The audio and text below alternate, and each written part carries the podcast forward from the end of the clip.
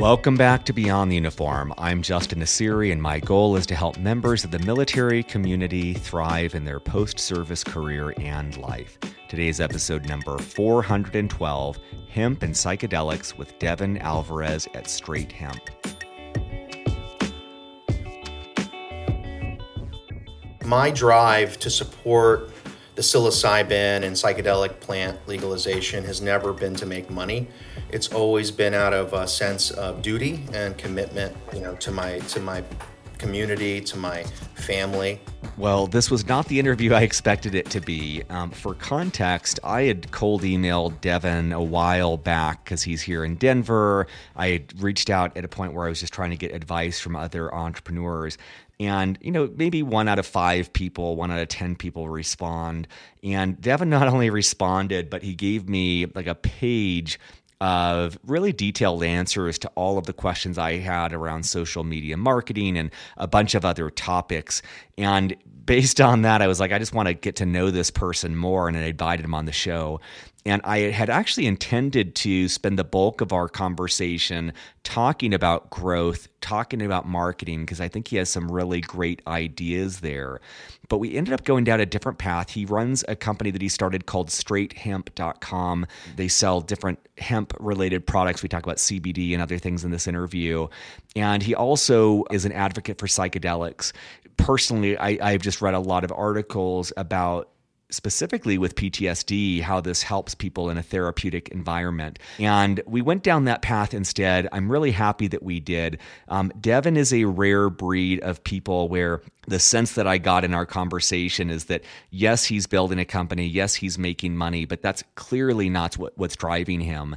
He is um, very community driven. He's very much about making the world a better place. I know that sounds trite, but it just really, I found our interview really um, touching in that sense. And for me as an entrepreneur, it was just helpful to see an example of someone who is so purpose driven.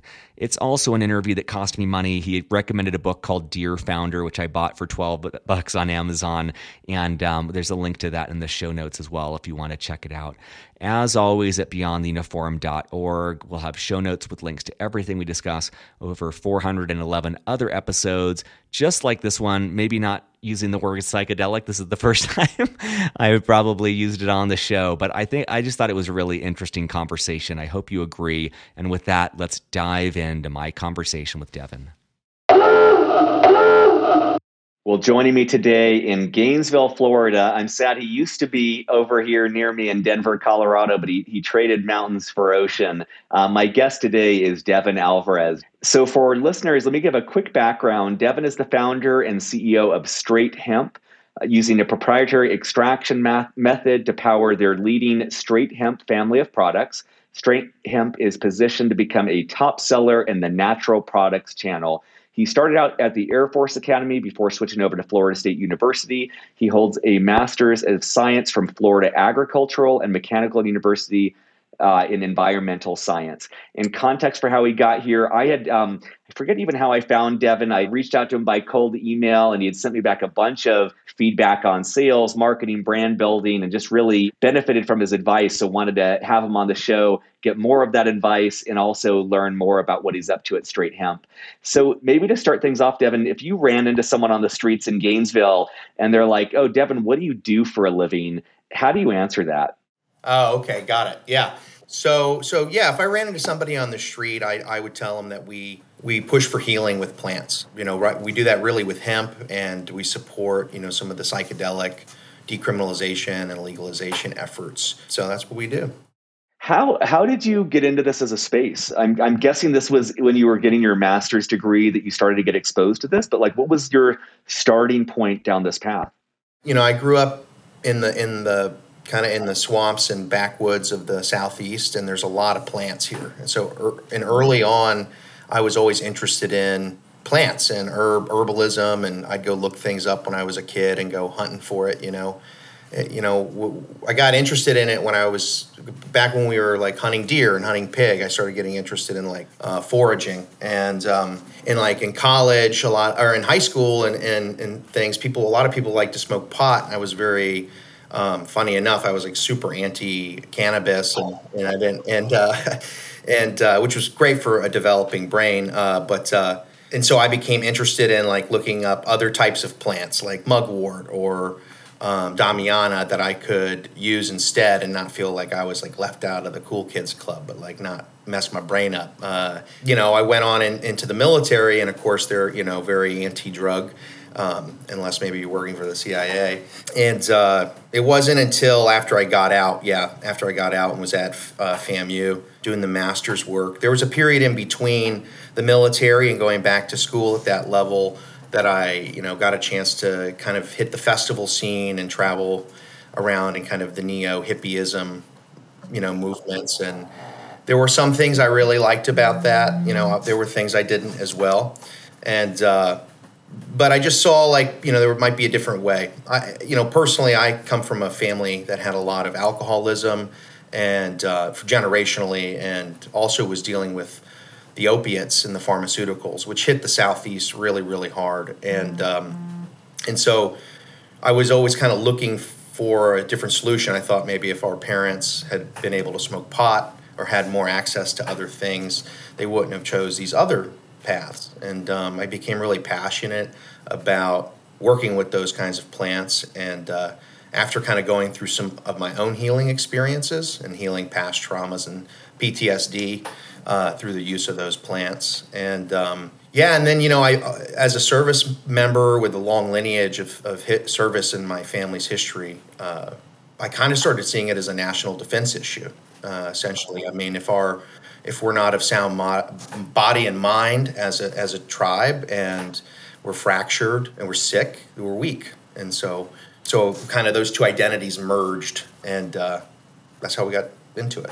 So I, I didn't know when we connected that there's this whole psilocybin component of what you're doing, which I want to dive into. But I'll just say from my own experience, I stopped drinking probably three years ago. I'm still occasionally will use cannabis. I feel like it is so baffling to me that as a country, we have stigmatized one substance and not the other. Like, I don't really understand how so many people advocate alcohol when I, I find that there's so many other things that are so much better for people. I think that alcohol can lead to a lot of destructive behavior that, of course, can be found elsewhere, but to me, it feels like much less likely. I love that you enter this as kind of, you know, plants in general for healing. I, I'm a big advocate of ayahuasca and other things like that. There's so many like good substances that can help us in different ways process trauma, work through grief, things like that. Would love to learn a little bit more because I knew about the hemp work that you're doing, but could you speak to the the uh,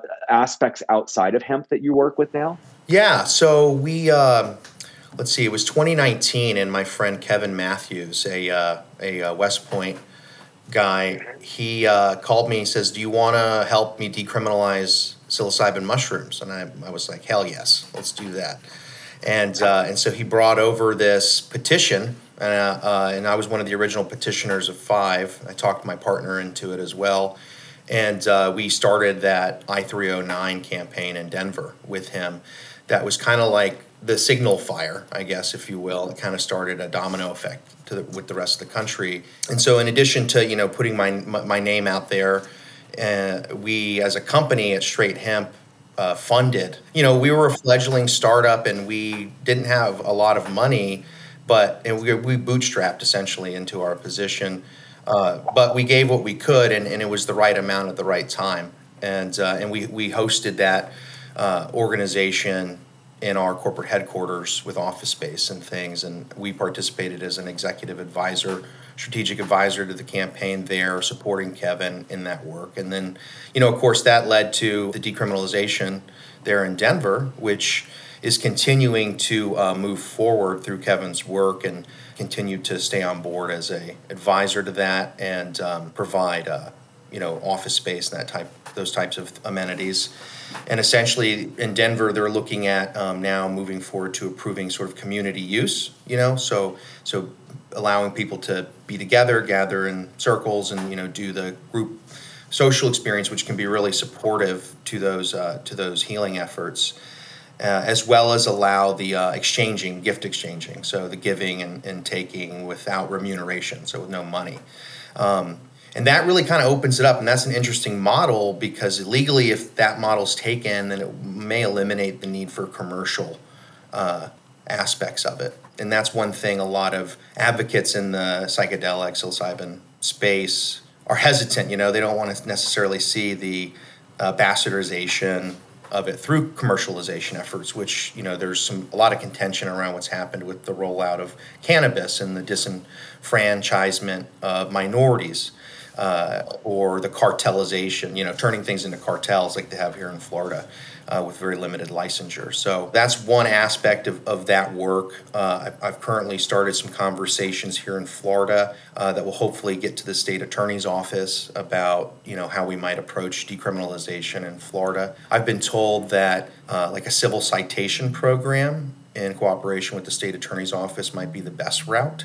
Uh, otherwise, you know, we would need like a statewide uh, ballot initiative and like a people's mandate essentially to do that what is civil uh, citation? Is that, that just means that it's decriminalized and it's it's therefore not that risky, or what, what does that mean? Yeah, that means like that means that means essentially rather than getting arrested and put in jail for like a, a Schedule One controlled substance, you could you would instead pay a, a fine, which is typically small in, in its amount. Uh, and so that at least keeps you, you out of jail. And that's the decriminalization aspect of it when it moves into the fine category instead of the jail category. You know, I mean, there's not a ton of people, I think, getting arrested for those kinds of things, but it, it raises the level of awareness and the level of acceptance. And, and so essentially in Denver, what was done with that ballot initiative, it was a, it was a directive by the people uh, that directed the, the city to instruct law enforcement to make it the lowest arrest priority and barred the city's prosecutors from using funds to, to execute on that. And then it, it brought the city into a conversation through the establishment of a panel to study the um, impacts of that policy and make future recommendations. And what about hemp? I uh, interviewed someone years ago about hemp, but um, could you just kind of speak to what it is, what it's used for, and how, how you use it? Sure, sure. So aside from using the economic power that we've been able to, you know, generate through the sale of hemp to fund the uh, the other plant medicines uh, legalizations, man, hemp has many many uses. I mean, starting obviously with fiber and uh, food, you know, through the seed. Hemp was a required crop all the way since the Re- American Revolution. Some of the initial founding documents were, were written on hemp paper, and you know, you were required to pay some of your taxes in hemp uh, at the time if you if you were a landowner. And even into World War II, uh, there was a huge effort uh, through the through the War Department to get hemp production because it was used in the you know in the Navy for sails and rope and all sorts of things. And there's some neat videos uh, that are put out by the department at the, at that time about growing hemp and the war effort and, and whatnot. And we'll see them all stacking huge cannabis plants. You know. And that's kind of stuff still goes on uh, in terms of industrial production. But most recently, you know, hemp is a type of cannabis, and so is marijuana. I mean, they're, they're very close. It's just the legal difference between the THC content. And um, the biggest thing now is the CBD space, and CBD is both a molecule, it's cannabidiol, and it's a, it's also kind of a market term for all the medicinal products that come from hemp. And so, you know, it's it's really the essential oils of the hemp plant that CBD is a part of, and those essential oils are the healers, and they can provide really amazing benefit for stress reduction aka anxiety, helping improve sleep, getting to sleep and staying asleep, uh, uh, as well as reduction in certain kinds of pain, inflammation in the body, and and then there's a whole host of other disorders that you know I'm not legally allowed to name uh, because of some uh, FDA laws, but they're out there. You know, people can go to projectcbd.org if they want to kind of get a summary of all the great research that's been done and I mean, pretty much any disease that you have carries with it all these other issues, right? You're going to be stressed. You're going to be, you might have trouble sleeping from that stress. You're likely going to have pain, you know, as well as like the family around you. I mean, so it's, you know, I mean, especially with the pandemic and everything the country's been through in the last few years, uh, all of that stuff is a much higher higher level. So its application is more needed than ever. And then conversely, something that people don't think a lot about, um, although everyone's thinking about immunity these days and buying immunity type products, is stress, pain, and sleep have really massive impacts on your immune system. And so impacting those, getting better sleep and whatnot, is going to have a, a, really, it's going to make your immune system more resilient. Uh, and so CBD and hemp have the ability to impact that. Uh, but the kind of the formula that you have is really important, right? Because CBD as a single molecule, which is something that people sell, uh, they sell isolate products, is not really as effective. Uh, and it's hard to dose. It has what's called a biphasic or bell curve response, and uh, where you, if you take too much, you can eventually drop the health effect to nothing. Um, but if you have these other components, and THC is an important component, uh, and there is THC in full spectrum hemp products, just not above that legal limit.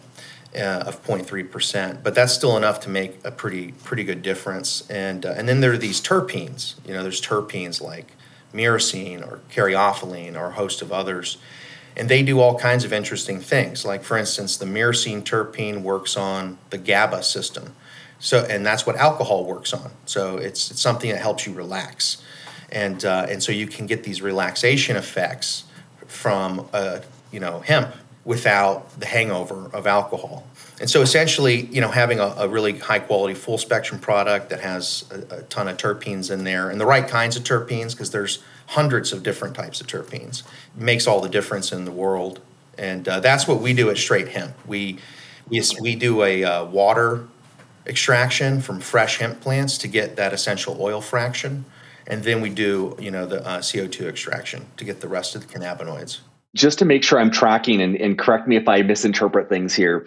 If I step back as a layperson, I see CBD hemp kind of in the same area, non psychoactive. So it's not messing with my head. It's not like a recreational thing. It's much more about, um, it's it's non-addictive. It's re- there's a lot of health benefits that people can look into from CBD and hemp. One step over, we've got cannabis, which does have more THC, and and, and with CBD hemp, my understanding is you know 0.3 percent THC that's essentially the same as like the effect of alcohol in cough syrup. It's like, yes, there is alcohol in here or in kombucha, but it's like it's not an extent of alcohol that it's going to impair you. It's similar with with CBD and and hemp, very low levels that that are legally allowable anywhere.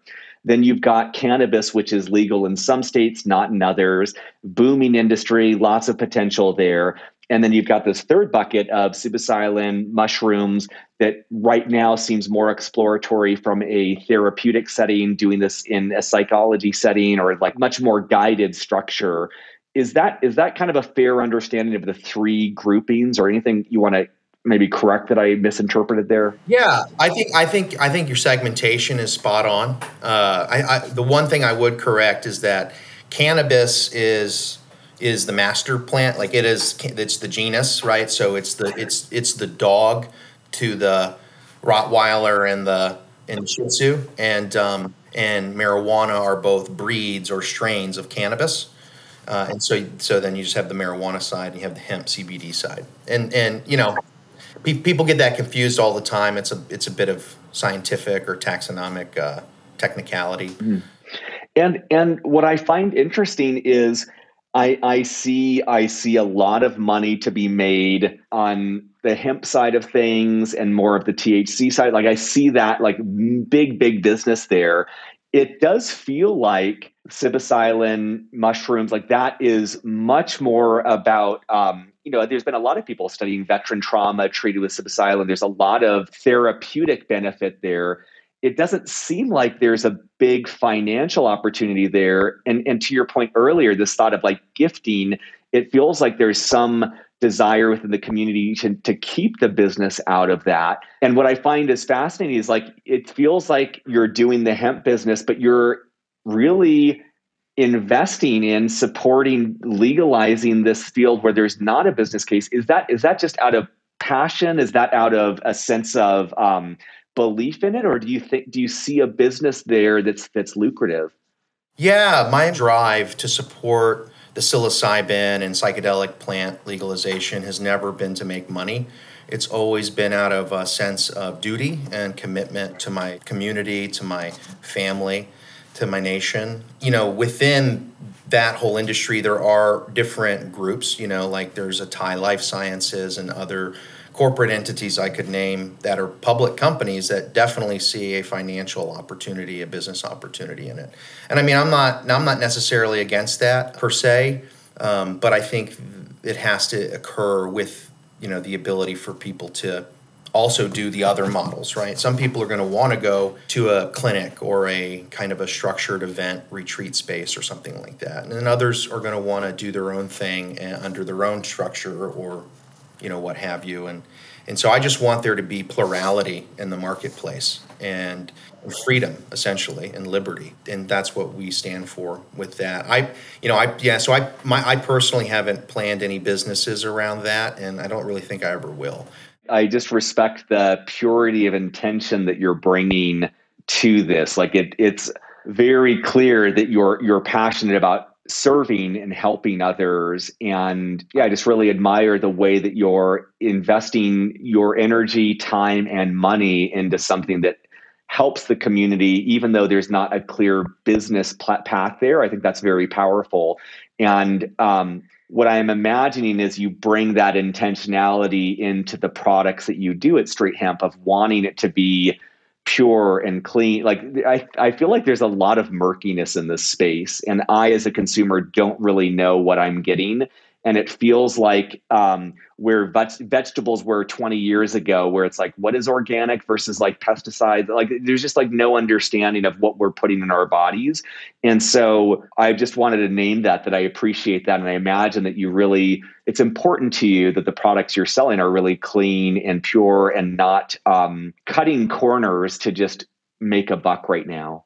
Yeah it's, it's very important to us. You know i my mother was uh, going to die from an opiate addiction that she was prescribed, and uh, I couldn't fi- I couldn't find a product that I trusted. You know, I'd, I'd worked in quality control with marijuana uh, with the state for uh, a while, and and knew the ins and outs as you as you're saying. I mean, it's it's mur- it's very murky, and uh, and we decided to just launch a, a, brand that was very clear, didn't cut corners, and uh, you know we we manufacture everything per FDA standards, and we have you know the facilities registered with them, and uh, we test every batch for everything. You know all the contaminants and the cannabinoid levels, and um, I, I, we probably.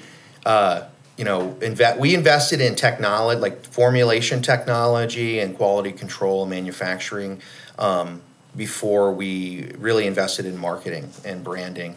So we really put we put the quality first, and, and we're now kind of in a push to get the brand uh, out there more more than than it has been. And um, you know, we could have gone with a, like a contract manufacturer and just had other people make our stuff and accept you know kind of whatever is out already out there. Uh, but uh, we wanted it to be the most effective, highest quality product we could, and, and you kind of have to own it to do that. That's great. Very, uh, I know we're towards the end of our time here. Very different course of conversation that I expected coming into it. And I, I, am mourning a little bit that we didn't have more time to talk about the business aspects of things, but I really am just intrigued by this space. And I feel like you're among the forefront of people that I know that are doing this. So I appreciate that.